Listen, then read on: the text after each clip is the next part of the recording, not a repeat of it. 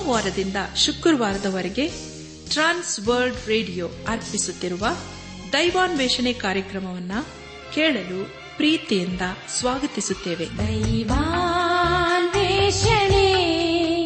ದೈವಾನ್ವೇಷಣೆ ದೈವಾನ್ವೇಷಣೆ ದೈವಾನ್ವೇಷಣೆ. ಬನ್ನಿ ಪ್ರಿಯರೇ ದೇವರ ವಾಕ್ಯವನ್ನು ಧ್ಯಾನ ಮಾಡುವ ಮುನ್ನ ಕರ್ತನ ಸಮ್ಮುಖದಲ್ಲಿ ನಮ್ಮನ್ನು ತಗ್ಗಿಸಿಕೊಂಡು ನಮ್ಮ ಶಿರವನ್ನು ಭಾಗಿಸಿ ನಮ್ಮ ಕಣ್ಣುಗಳನ್ನು ಮುಚ್ಚಿಕೊಂಡು ದೀನತೆಯಿಂದ ಪ್ರಾರ್ಥನೆ ಮಾಡೋಣ. ಕೃಪಾ ಸಂಪೂರ್ಣನಾದ ನಮ್ಮ ರಕ್ಷಕನಲ್ಲಿ ತಂದೆಯಾದ ದೇವರೇ, ನಿನ್ನ ಪರಿಶುದ್ಧವಾದ ನಾಮವನ್ನು ಕೊಂಡಾಡಿ ಹಾಡಿ ಸ್ತುತಿಸುತ್ತವೆ. ಕರ್ತನೆ ನಿನ್ನ ನಮ್ಮ ಜೀವಿತದಲ್ಲಿ ಯಾವಾಗಲೂ ನಂಬಿಗಸ್ತನಾಗಿದ್ದುಕೊಂಡು ಎಲ್ಲ ಸಮಯಗಳಲ್ಲಿ, ಎಲ್ಲ ಪರಿಸ್ಥಿತಿಗಳಲ್ಲಿ ನಮ್ಮನ್ನು ಕೈಡು ನಡೆಸುತ್ತಾ ಬಂದಿರುವುದಕ್ಕಾಗಿ ನಿನ್ನನ್ನು ಕೊಂಡಾಡ್ತೇವಪ್ಪ. ಕರ್ತನೆ, ದೇವಾದಿ ದೇವನೇ, ಈ ದಿನ ವಿಶೇಷವಾಗಿ ಕಷ್ಟದಲ್ಲಿ, ಸಮಸ್ಯೆಗಳಲ್ಲಿ, ಅನಾರೋಗ್ಯದಲ್ಲಿ ಇರುವವರನ್ನು ನಿನ್ನ ಕೃಪೆಯ ಸುಗೊಪ್ಪಿಸಿಕೊಡ್ತೇವೆ ಕರ್ತನೆ ಅವರಿಗೆ ಬೇಕಾದಂತ ಪರಿಹಾರ, ಸಹಾಯ, ಆರೋಗ್ಯವನ್ನು ದಯಪಾಲಿಸಪ್ಪ. ಅವರ ಜೀವಿತದಲ್ಲಿ ನಿನ್ನ ಉನ್ನತವಾದ ವಾಗ್ದಾನಗಳನ್ನು ನೆರವೇರಿಸು. ನಾವೆಲ್ಲರೂ ನಿನ್ನ ಜೀವಳ ವಾಕ್ಯವನ್ನು ಆಲಿಸಿ ಅದಕ್ಕೆ ವಿಧೇಯರಾಗಿ ಜೀವಿಸುತ್ತಾ ನಮ್ಮ ಜೀವಿತದ ಮೂಲಕ ನಿನ್ನನ್ನು ಘನಪಡಿಸಲು ಕೃಪೆ ತೋರಿಸು.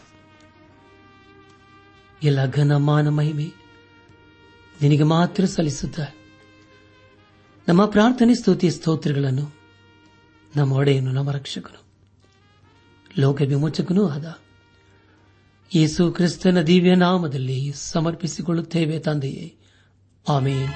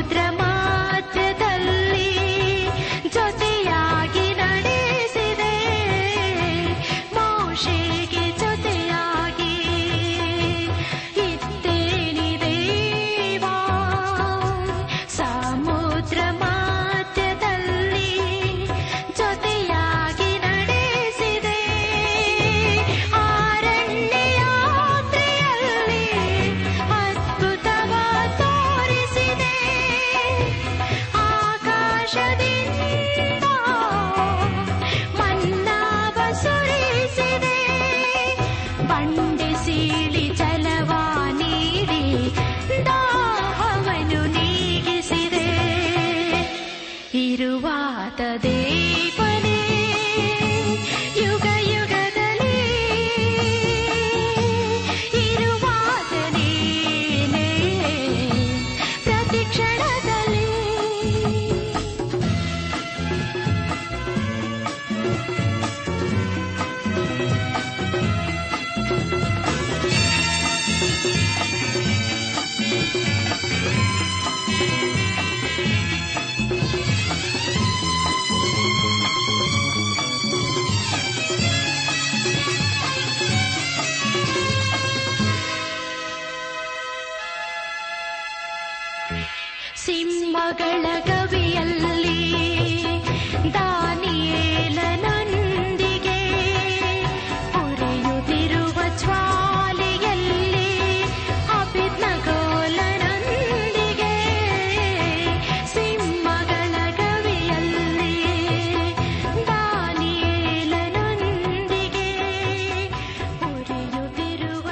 ನನ್ನಾತ್ಮಿಕ ಸಹೋದರ ಸಹೋದರಿಯರೇ, ಕಳೆದ ಕಾರ್ಯಕ್ರಮದಲ್ಲಿ ನಾವು ಯೋಬನ ಪುಸ್ತಕದ ಮೂವತ್ತೆರಡು ಮತ್ತು ಮೂವತ್ತ ಮೂರನೇ ಅಧ್ಯಾಯಗಳನ್ನು ಧ್ಯಾನ ಮಾಡಿಕೊಂಡು ಅದರ ಮೂಲಕ ನಮ್ಮ ನಿಜ ಜೀವಿತಕ್ಕೆ ಬೇಕಾದ ಅನೇಕ ಆತ್ಮೀಕ ಪಾಠಗಳನ್ನು ಕಲಿತುಕೊಂಡು ಅನೇಕ ರೀತಿಯಲ್ಲಿ ಆಶೀರ್ವಿಸಲ್ಪಟ್ಟಿದ್ದೇವೆ ದೇವರಿಗೆ ಮಹಿಮೆಯುಂಟಾಗಲಿ.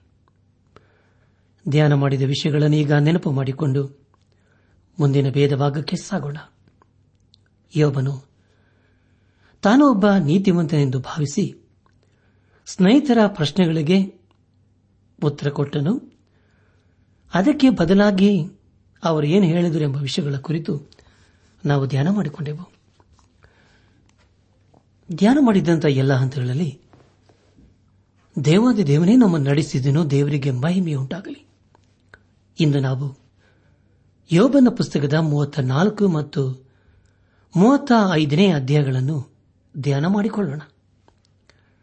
ಈ ಅಧ್ಯಾಯಗಳಲ್ಲಿ ಬರೆಯಲ್ಪಟ್ಟಿರುವ ಮುಖ್ಯ ವಿಷಯಗಳು ಯೋಬನ ಪ್ರಶ್ನೆಗಳಿಗೆ ಎಲಿಹು ಏನು ಹೇಳುತ್ತಾನೆ ಎಂಬುದಾಗಿ.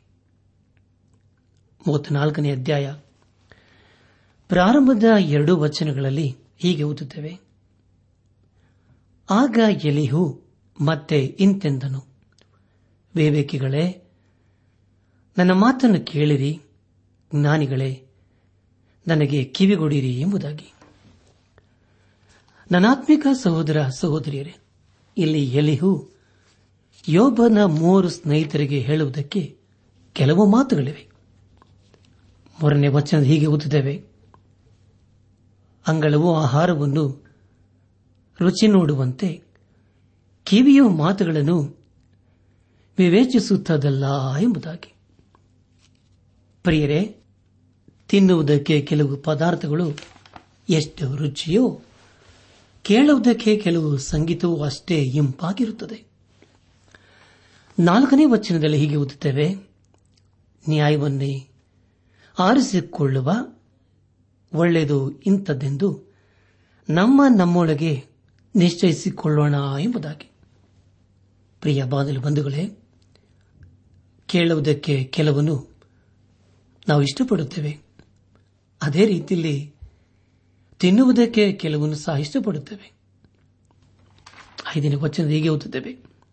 ಯೋವನು, ನಾನು ನೀತಿವಂತನು, ದೇವರು ನನ್ನ ನ್ಯಾಯವನ್ನು ತಪ್ಪಿಸಿದ್ದಾನೆ ಎಂಬುದಾಗಿ.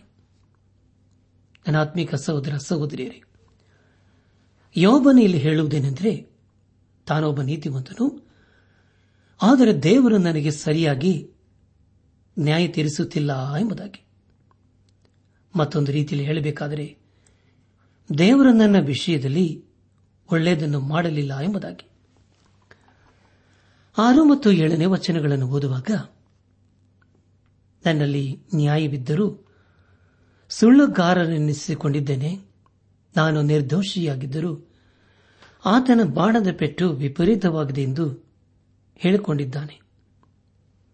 ಯೋಬನಿಗೆ ಸಮಾನರು ಯಾರು? ದೇವ ದೂಷಣೆಯನ್ನು ನೀರಿನಂತೆ ಕೊಡಿಯುತ್ತಾನಲ್ಲ ಎಂಬುದಾಗಿ. ಪ್ರಿಯ ಬಾಂಧವ್ಯ ಬಂಧುಗಳೇ, ಯೋಬನೆ ಹೇಳುವುದೇನೆಂದರೆ, ನನಗೆ ಅನೇಕ ಬಾಧೆಗಳುಂಟು, ಆದರೆ ಅದರಿಂದ ಬಿಡಿಸಿಕೊಳ್ಳಲು ಸಾಧ್ಯವಿಲ್ಲ. ಹಾಗೂ ದೇವರು ನನಗೆ ಸರಿಯಾಗಿ ನ್ಯಾಯ ತೀರಿಸುತ್ತಿಲ್ಲ. ಆತನು ನನಗೆ ಈ ರೀತಿಯಾಗಿ ಮಾಡಲು ಯಾವ ಕಾರಣವೂ ಇಲ್ಲ ಎಂಬುದಾಗಿ. ಪ್ರಿಯ ಬಂಧುಗಳೇ, ನಮ್ಮ ಧ್ಯಾನವನ್ನು ಮುಂದುವರೆಸಿ ಯೋಬನ ಪುಸ್ತಕ ಮೂವತ್ತ ನಾಲ್ಕನೇ ಅಧ್ಯಾಯ ಎಂಟರಿಂದ ಹನ್ನೆರಡನೇ ವಚನದವರೆಗೆ ಓದುವಾಗ ಅವನು ಅಧರ್ಮಿಗಳ ಜೊತೆಯಲ್ಲಿ ಸಂಚರಿಸುವವನು ಕೆಟ್ಟವರ ಸಂಗಡ ನಡೆದಾಡುವವನು. ಒಬ್ಬನು ದೇವರ ಅನ್ಯೋನ್ಯತೆಯಲ್ಲಿ ಸಂತೋಷಪಟ್ಟರೂ ಅವನಿಗೆ ಯಾವ ಪ್ರಯೋಜನವೂ ಇಲ್ಲವೆಂದು ಹೇಳಿದ್ದಾನಷ್ಟೇ ಹೀಗಿರಲು, ಬುದ್ಧಿವಂತರೇ, ನನ್ನ ಮಾತುಗಳನ್ನು ಕೇಳಿರಿ. ದೇವರು ಕೆಟ್ಟದ್ದನ್ನು ಮಾಡಾನೆಂಬ ಯೋಚನೆಯು ಸರ್ವಶಕ್ತನು ಅನ್ಯಾಯವನ್ನು ನಡೆಸಾನೆಂಬ ಭಾವನೆಯು ದೂರವಾಗಿರಲಿ. ಆತನು ಮನುಷ್ಯನಿಗೆ ಅವನ ಕೃತ್ಯದ ಫಲವನ್ನು ತೀರಿಸಿ ಬಿಡುವನು ಪ್ರತಿಯೊಬ್ಬನು ತನ್ನ ನಡತೆಗೆ ತಕ್ಕಂತೆ ಅನುಭವಿಸ ಮಾಡುವನು. ಹೌದು, ದೇವರು ಕೆಟ್ಟದನ್ನು ನಡೆಸುವುದೇ ಇಲ್ಲ. ಸರ್ವಶಕ್ತನು ನೀತಿಯನ್ನು ಡೊಂಕು ಮಾಡುವುದೇ ಇಲ್ಲ ಎಂಬುದಾಗಿ. ಪ್ರಿಯ ಬಾನಿಲ್ ಬಂಧುಗಳೇ, ಯೋಬನ ಹೇಳುವಿಕೆಯು ಏನೆಂದರೆ, ದೇವರು ತನಗೆ ಕೆಟ್ಟದ್ದೇನು ಮಾಡಲಿಲ್ಲ. ಆತನು ಮಾಡುವುದೆಲ್ಲವೂ ಸರಿಯಾಗಿಯೇ ಇರುತ್ತದೆ. ಹಾಗೂ ಆತನು ನನ್ನ ಜೀವಿತದಲ್ಲಿ ತನ್ನ ಇಷ್ಟಕ್ಕೆ ಬಂದ ಹಾಗೆ ಮಾಡಿದ್ದಾನೆ ಎಂಬುದಾಗಿ. ಅಪ್ಪಸ್ತನದ ಪಾವಲನು ರೋಮಾಪುರ ಸಭೆಗೆ ಬರೆದಂತ ಪತ್ರಿಕೆ ಒಂಬತ್ತನೇ ಅಧ್ಯಾಯ ಹದಿನಾಲ್ಕನೇ ವಚನದಲ್ಲಿ ಹೀಗೆ ಬರೆಯುತ್ತಾನೆ, ಹಾಗಾದರೆ ಏನು ಹೇಳೋಣ? ದೇವರಲ್ಲಿ ಅನ್ಯಾಯ ಉಂಟು ಎಂದಿಗೂ ಇಲ್ಲ ಎಂಬುದಾಗಿ. ಪ್ರಿಯ ಬಾನಿಲ್ ಬಂಧುಗಳೇ, ನಮ್ಮ ಜೀವಿತದಲ್ಲಿ ಕೆಟ್ಟದ್ದು ಆಗುತ್ತಿದ್ದರೆ ಒಂದು ವೇಳೆ ನಮ್ಮಲ್ಲಿ ಯಾವುದೋ ದೋಷ ಇರಬಹುದು. ಆದರೆ ಅದಕ್ಕೆ ದೇವರು ಜವಾಬ್ದಾರನಲ್ಲ. ದೇವರು ಮಾಡುವುದೆಲ್ಲವೂ ಸರಿಯಾಗಿಯೇ ಇರುತ್ತದೆ. ದೇವರು ನಮಗೆ ಏನಾದರೂ ಮಾಡಬೇಕಾದರೆ ಆತನಿಗೆ ನಮ್ಮ ಅನುಮತಿ ಬೇಡ. ಕೆಟ್ಟದಕ್ಕೆ ದೇವರ ಕಾರಣನಲ್ಲ. ಮಾನವನ ಜೀವಿತವು ಸತ್ಯದ ಮೇಲೆ ಆಧಾರಗೊಂಡಿದೆ. ಯಾಕೆಂದರೆ ಪ್ರಿಯರೇ, ದೇವರು ಸತ್ಯಕ್ಕೆ ಕಾರಣನಾಗಿದ್ದಾನೆ. ಯೋಹಾನನು ಬರೆದ ಸುವಾರ್ತೆ ಹದಿನಾಲ್ಕನೇ ಅಧ್ಯಾಯ, ಆರನೇ ವಚನ ಹಾಗೂ ಹದಿನೆಂಟನೇ ಅಧ್ಯಾಯ, ಮೂವತ್ತೆಂಟನೇ ವಚನಗಳಲ್ಲಿ ಹೀಗೆ ಓದುತ್ತೇವೆ. ತೋಮನು ಆತನನ್ನು, ಸ್ವಾಮಿ ನೀನು ಎಲ್ಲಿಗೆ ಹೋಗುತ್ತೀಯೋ ನಮಗೆ ತಿಳಿಯದು. ಮಾರ್ಗವು ಹೇಗೆ ತಿಳಿದಿತು ಎಂದು ಕೇಳಲು ಯೇಸುವನಿಗೆ, ನಾನೇ ಮಾರ್ಗವು ಸತ್ಯವೂ ಜೀವವೂ ಆಗಿದ್ದೇನೆ. ನನ್ನ ಮೂಲಕವಾಗಿ ಹೊರತು ಯಾರೂ ತಂದೆ ಬಳಿಗೆ ಬರುವುದಿಲ್ಲ ಎಂಬುದಾಗಿಯೂ ಯೇಸು ಅವನಿಗೆ ನನ್ನನ್ನು ಅರಸನೆಂದು ನೀನೇ ಹೇಳಿದ್ದೆ. ನಾನು ಸತ್ಯದ ವಿಷಯದಲ್ಲಿ ಸಾಕ್ಷಿ ಹೇಳುವುದಕ್ಕೋಸ್ಕರ ಹುಟ್ಟಿದವನು, ಅದಕ್ಕೋಸ್ಕರವೇ ಈ ಲೋಕಕ್ಕೆ ಬಂದಿದ್ದೇನೆ. ಸತ್ಯ ಪರರೆಲ್ಲರೂ ನನ್ನ ಮಾತಿಗೆ ಕಿವಿಗೊಡುತ್ತಾರೆ ಎಂದು ಉತ್ತರ ಕೊಟ್ಟನು ಎಂಬುದಾಗಿ. ನನಾತ್ಮಿಕ ಸಹೋದರ ಸಹೋದರಿಯರೇ, ಯೇಸು ಕ್ರಿಸ್ತನೇ ಸತ್ಯವಾಗಿದ್ದಾನೆ. ಆತನ ಮಾತುಗಳೆಲ್ಲವೂ ಸತ್ಯವಾಗಿವೆ. ನಮ್ಮ ಧ್ಯಾನವನ್ನು ಮುಂದುವರೆಸಿ. ಯೋಗನ ಪುಸ್ತಕ ಮೂವತ್ತು ನಾಲ್ಕನೇ ಅಧ್ಯಾಯ ಹದಿಮೂರು ಮತ್ತು ಹದಿನಾಲ್ಕನೇ ವಚನಗಳನ್ನು ಓದುವಾಗ ಭೂಲೋಕವನ್ನು ಆತನ ವಶಕ್ಕೆ ಕೊಟ್ಟವನು ಯಾವನು? ಯಾವನು ಭೂಮಂಡಲವನ್ನೆಲ್ಲ ಕ್ರಮಪಡಿಸಿದನು? ಆತನು ಸ್ವಾರ್ಥದಲ್ಲಿ ಮನಸ್ಸಿಟ್ಟು ತನ್ನ ಆತ್ಮವನ್ನು ಶ್ವಾಸವನ್ನು ಹಿಂದಕ್ಕೆ ತೆಗೆದುಕೊಳ್ಳುವುದಾದರೆ ಎಂಬುದಾಗಿ. ಪ್ರಿಯ ಬಾಂಧವ ಬಂಧುಗಳೇ, ದೇವರು ನಮ್ಮನ್ನು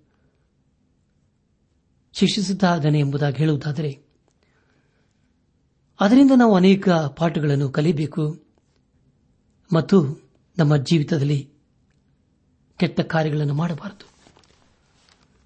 ಅದನ್ನು ದೇವರು ನಮ್ಮ ಜೀವಿತದ ಮೂಲಕ ಅಪೇಕ್ಷಿಸುತ್ತಾನೆ. ಮೂವತ್ನಾಲ್ಕನೇ ಅಧ್ಯಾಯ.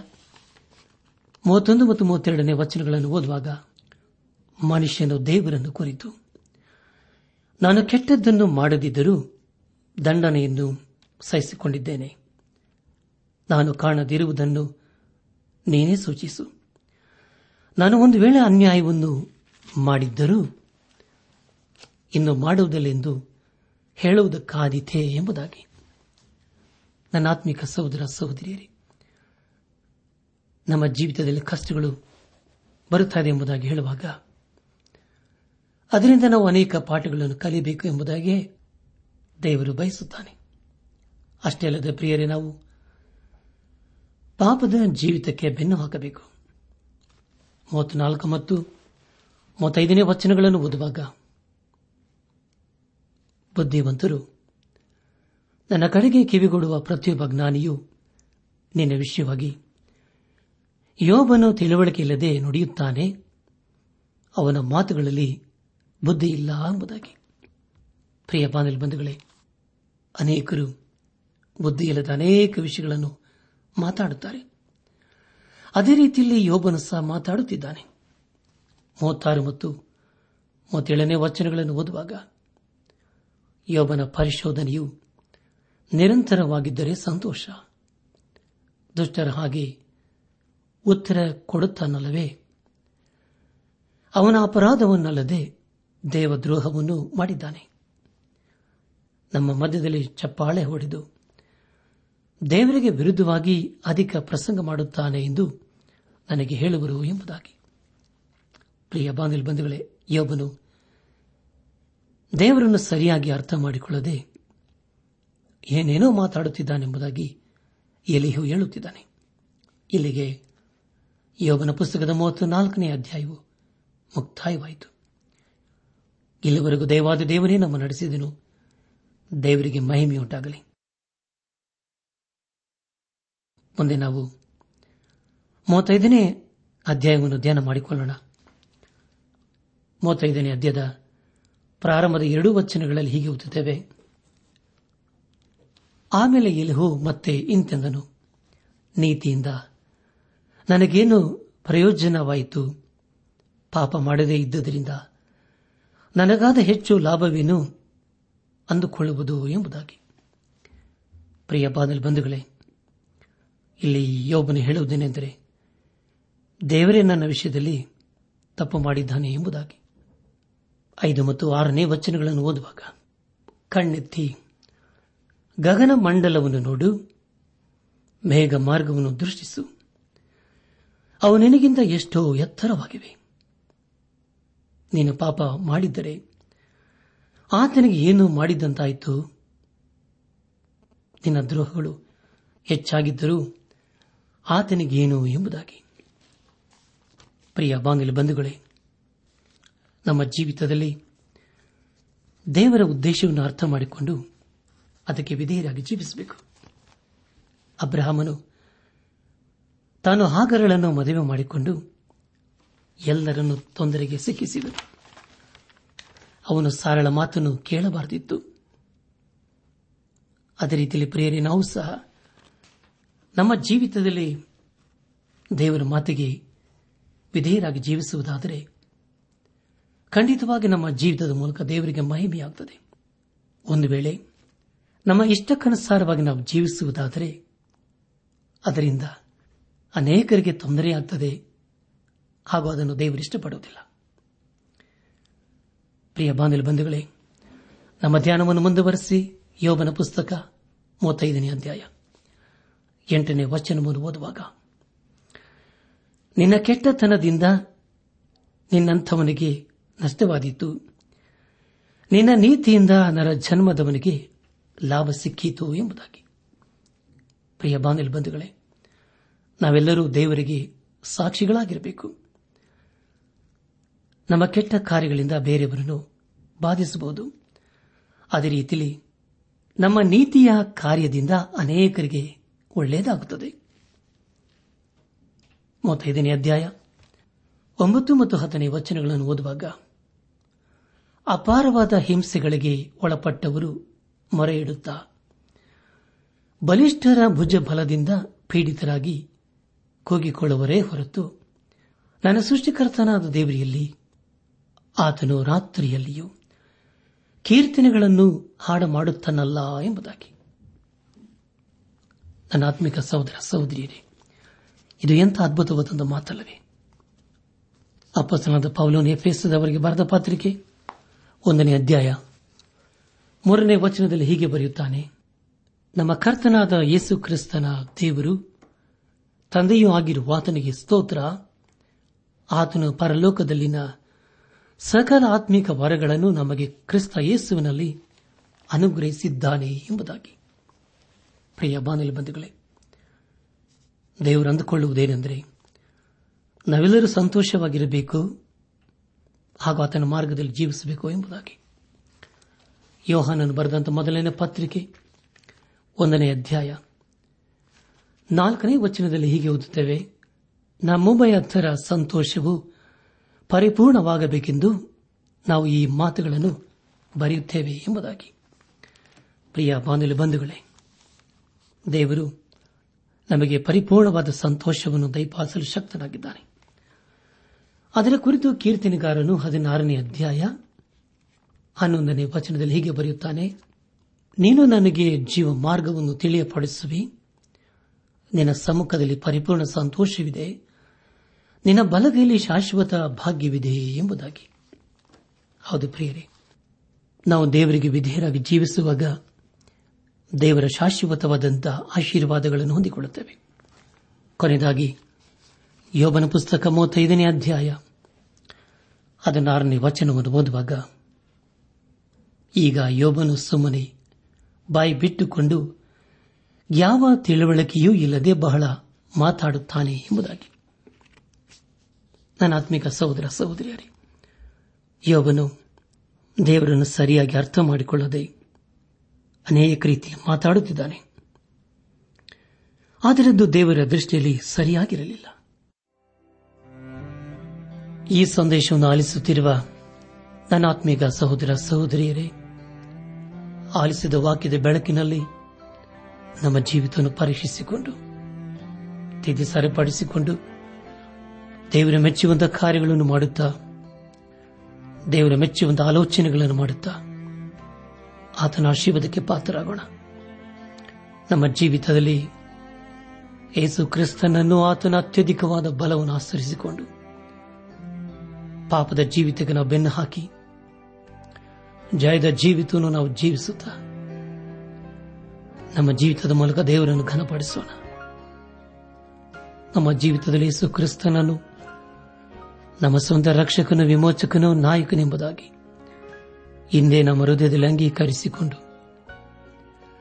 ಆತನು ತನ್ನ ಕೃಪೆಯ ಮೂಲಕ ಅನುಗ್ರಹಿಸುವ ಪಾಪ ಕ್ಷಮಾಪಣೆ ರಕ್ಷಣಾನಂದ, ನಿತ್ಯ ಜೀವದ ನಿರೀಕ್ಷೆಯೊಂದಿಗೆ ಈ ಲೋಕದಲ್ಲಿ ನಾವು ಜೀವಿಸುತ್ತಾ ಆತನ ಆಶೀರ್ವಾದಕ್ಕೆ ಪಾತ್ರರಾಗೋಣ. ಆಗಾಗುವಂತೆ ತಂದೆಯಾದ ದೇವರು, ಯೇಸು ಕ್ರಿಸ್ತನ ಮೂಲಕ ನಮ್ಮೆಲ್ಲರನ್ನು ಆಶೀರ್ವದಿಸಿ ನಡೆಸಲಿ. ಸಂತೋಷ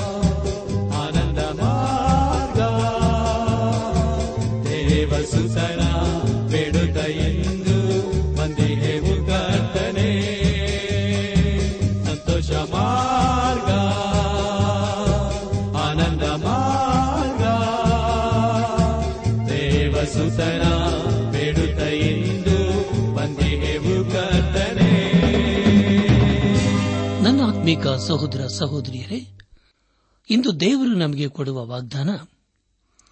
ಕರ್ತನ ಆತ್ಮನು ಯಾರಲ್ಲಿದ್ದಾನೋ ಅವರಿಗೆ ಬಿಡುಗಡೆ ಉಂಟು.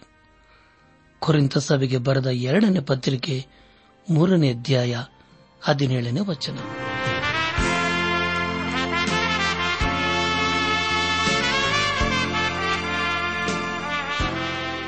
ಪ್ರಿಯರೇ, ಇದುವರೆಗೂ ಆಲಿಸಿದ ದೈವಾನ್ವೇಷಣೆ ಕಾರ್ಯಕ್ರಮವು ನಿಮ್ಮ ಮನಸ್ಸಿಗೆ ಸಮಾಧಾನ, ಸಂತೋಷ ನೀಡಿದೆ ಎಂದು ನಾವು ನಂಬುತ್ತೇವೆ. ನಮ್ಮೆಲ್ಲರ ಸೃಷ್ಟಿಕರ್ತನಾದ ಏಸು ನಮ್ಮೊಂದಿಗೆ ಸದಾ ಇರುವಾತನಾಗಿದ್ದಾನೆ. ನಿಮ್ಮ ಚಿಂತೆ, ದುಃಖ, ಕಾಯಿಲೆ, ಕಷ್ಟಗಳ ಪರಿಹಾರಕ್ಕಾಗಿ ಆತನ ಹೆಸರಿನಲ್ಲಿ ಪ್ರಾರ್ಥಿಸಿರಿ.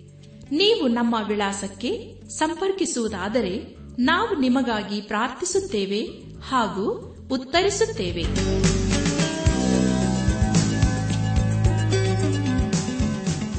ನಮ್ಮ ವಿಳಾಸ ದೈವಾನ್ ವೇಷಣೆ ಟ್ರಾನ್ಸ್ ವರ್ಲ್ಡ್ ರೇಡಿಯೋ, ಇಂಡಿಯಾ, ಟಪಾಲು ಪೆಟ್ಟಿಗೆ, ನಾಲ್ಕು ಮೂರು, ಎರಡು ಸೊನ್ನೆ, ಬೆಂಗಳೂರು, ನಲವತ್ಮೂರು. ದೈವಾನ್ ವೇಷಣೆ Trans World Radio, India, post box four three two zero, Bangalore forty three. ದೂರವಾಣಿ ಸಂಖ್ಯೆ ಒಂಬತ್ತು ಎಂಟು ನಾಲ್ಕು ಐದು ಆರು, ಒಂದು ಆರು, ನಾಲ್ಕು ಒಂದು ಎರಡು. ನಮ್ಮ ಇಮೇಲ್ ವಿಳಾಸ Kannada TTB at radio eight eight two dot com ನಮಸ್ಕಾರ ಪ್ರಿಯರೇ.